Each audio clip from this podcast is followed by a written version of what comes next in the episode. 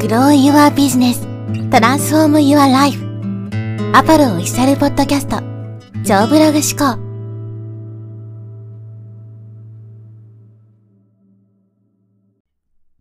はい、えー、こんにちは、ポロです。今日はですね、目標の正しい意識の仕方という話をしていきます。この目標を強く意識するというのはすごく大事で、これをね、もう24時間365日、まあ、考え続けている、まあ、そういうような人が成功するわけですけど、まあ、僕たちというのはですね、もうちょっとしたことがあるとね、簡単に目標を忘れてしまう。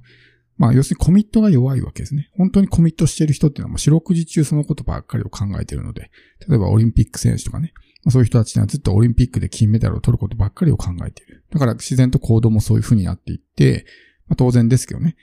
こう成果が出やすくなる。まあ、結果が出るというわけですね。で、この目標設定っていうのはすごく大事ですし、過去にもね、何度かお話したことがあるかと思うんですけど、これね、あの、目標って意識の仕方を間違えてしまうと、逆効果になる可能性があるんですね。今回はそういう話です。で、まあ、引き寄せの法則にまつわってね、まあ、引き寄せの法則に絡めながら、こう話をしていきたいと思うんですけど、引き寄せの法則っていうのはね、まあ、波動の法則と言われていて、まあ、自分の波動ですね。周波数が、ま高い状態にあるのか、低い状態にあるのか、これによって引き寄せられるものが変わってくるわけです。だから自分がね、そういうお金とか、そういったものを引き寄せたいんであれば、この波動ですよね。周波数を上げていかないといけないわけですけど、実はですね、この目標を意識することによって周波数が下がってしまうことがあるんですよ。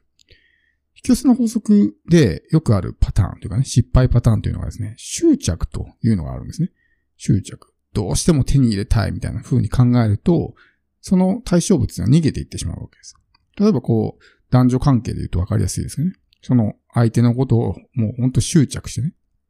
それこそストーカーじゃないですけど、そんな感じになったら相手は逃げていきますよね。嫌だってなって。それってまあ別に人間関係だけじゃなくてお金とかも実はそういうような関係になっていて、お金欲しい欲しい欲しいってね、なってる人ほどお金が入ってこないです。むしろね、お金に対してすごくなんだろうな、心に余裕を持ってる人、そんなに執着してない人の方がお金が入ってくるわけですね。これはこの波動状態にね、まあ、関係していて、欲しい欲しいってなるとそういう執着のね、まあ、低い、まあ、波動になってしまう。周波数になってしまうからお金が離れていってしまう。だから、こう、なんていうんですか、まあ、また男女関係の話になりますけど、すごいこう余裕を持ってね、なんだろうな、自信のある人の方がモテるじゃないですか。モテたいモテたいって言って、心に余裕のない人よりもどっしりと構えていてね、なんかこう余裕がある感じの人の方がモテるっていうのは、まあそういったところも関係してると思うんですよ。だそれってやっぱお金も一緒で、ね、こうどっしりと構えている人のところにやっぱりお金って集まりやすいんですね。私はお金がないです、お金が欲しいですって必死になって執着してる人のところには実は集まってこないと。いうわけで、この目標を意識するときにですね、まあこの現実と理想のギャップみたいなもの以前話したことあると思うんですけど、要するにお金が欲しい欲しい欲しいって意識すればするほど執着してしまう。執着すると何が起こるかっていうと、欠乏感を感じるんですよ。今自分にはそれがないってね。欠乏感とか不足感に意識のフォーカスが向いてしまうわけですね。意識のフォーカスが向いたものが拡大していって、それが引き寄せられてくるという風になると、執着すればするほどですね、今自分が持ってないっていうね、足りないっていうものにフォーカスしてしまう。足りないわけだから足りないと感じさせるようなものが現実に引き寄せられてきてしまうわけですね。だから目標を意識するときっていうのはそういう意識の仕方をするとむしろ逆効果になるわけですよ。ね。例えば、まあ、年収じゃあ1000万欲しいとかね。欲しい欲しい欲しい。でも全然今の状態がないってなると、どうしても欲しい、どうしても欲しいっていう思えば思うほど今自分がね、それを手にしてないっていうのに不足感にフォーカスがいってしまうというわけです。だから目標を立てるってのはすごく大事です絶対必要なんですけど、そこの意識の向け方にちょっと問題がある。その意識の向け方を変えていかないといけないわけです。じゃあどういうふうに意識するのかっていう話ですけど、これはですね、ワクワクを感じるんですよ。だから欲しい欲しい欲しい欲しいってこう執着するんじゃなくて、あこれ手に入った嬉しいなとかね、手に入ってる情景をイメージしてワクワクするとかね。できたらどうなるってね、過去にそういう話したことあると思うんですけど、これできたらすごいよな、楽しいよなってね、いうふうに考えると、こう、ワクワクの波動になるわけですね。で、ワクワクの波動っていうのは非常にこう周波数が高いので、そうするとそういったものが自分のところに引き寄せられるようになってくるわけです。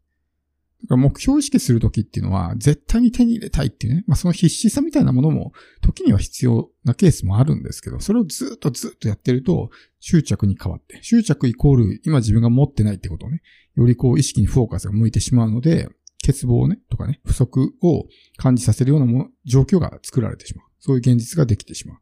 であれば、そうじゃなくて、ね、その自分が目標とする、まあ収入なら収入。それを手にした時の自分はどうなんだろうってね。それをただイメージしてワクワクしてればいいんですよ。で、これって別にお金もかかんないし、単なる自分の意識の向け方なんで、自由にコントロールできると思うね。まあ、最初は訓練が必要だと思いますよ。なかなかそういうこうネガティブに考えてしまう人とか、普段から物事を執着するような人っていうのは、かなり意識をしないと、自然とそういう執着とかっていう方になってしまうと思うんで、そういう人に関してはちょっと訓練が必要かと思うんですけど、でもそれって自分の思考の問題なんで、意識だから、まあ、自由にコントロールできるわけですね。そういうエクササイズをしていって、日々ね、自分をそういうまあポジティブなもの、楽しいものに意識を向けるっていう訓練をしていると。自然と自分のね、波動状態も上がってくるし、そうすると現実自体がどんどんどんどんいいものが変わっていくんですね。これが非常に難しいというかね、一瞬矛盾しているようなもの。目標を意識しましょうと言われて、意識するんですけど、すればするほど目標から遠ざかっていくような現実ができてしまう。これはなぜかというと、さっきの言った、周波数とか波動とか、そういった問題なんですね。そこをちゃんと考えてやっていかないと、ね、頑張っても頑張っても、全然なんかね、えー、現状が改善しないとか、っていうことになってしまうんで。単純にその、まあ何ですかね、物質世界の話と精神世界の話、まあ両方で考えていった方がいいと思うね。物質世界だったらとにかく必死にがむしゃらにってなると思うんですけど、それだけだと、やっぱりこのね、えー、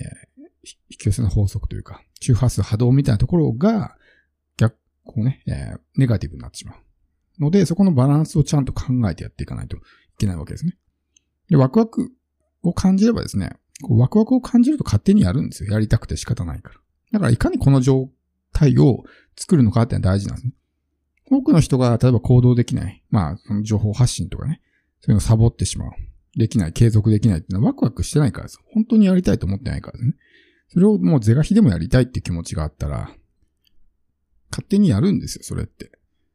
だからいかにそういうものを見つけるのか。で、それを見つける人、見つけることができたらある意味勝ちなんですね。だってもうあとは勝手に行動するようになるわけだから。だから自分は何をね、この人生で成し遂げたいのか、どういうことをしている時が一番幸福とか高いのかみたいなね。それをひたすら考えるわけです。テクニックとかノウハウとか、そういったものは後からね、ついてくるんで、別に後天的に身につけることはできるものですね。一番大事なのはその自分の原動力となるもの。これがないと結局、知識とかノウハウとかね、学んでも続かないし、うまくいかないんですね。多くの人がそういうなんか稼げるノウハウみたいなね、ものを例えば勉強しても全然結果出ないっていうのは本当にやりたいと思ってないからですよ。だから簡単に諦めるし、継続できないし、みたいなことになるわけですね。根本として自分の中ですね、